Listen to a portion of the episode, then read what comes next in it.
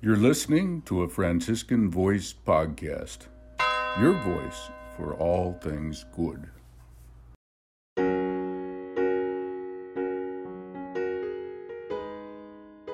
The conventual Franciscan friars are spread all throughout the world. There's about 4,000 of us, and we're in over 60 countries. Now, one of our presences, which is really interesting, is Kazakhstan. That's a Muslim republic, it's part of the old Soviet Union, and I would say Christians are about 0.1%. Well, we have a th- friary there with three friars an Italian friar, a Slovenian friar, and a Polish friar. And the priests really don't have that much to do in terms of celebrating Mass, listening to confession. There are not that many Catholics in the city. But one of the things they do is they give music lessons.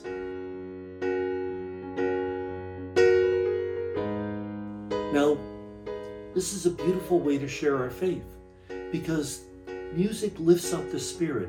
It reminds us to go beyond the everyday. And so the friars, by sharing beautiful music with these people, most of whom are Muslim, they're able to enter into a level of understanding that goes beyond our everyday reality. It reminds us that our life with God is not simply doing certain things, but it also involves imagination. It involves art and music and architecture.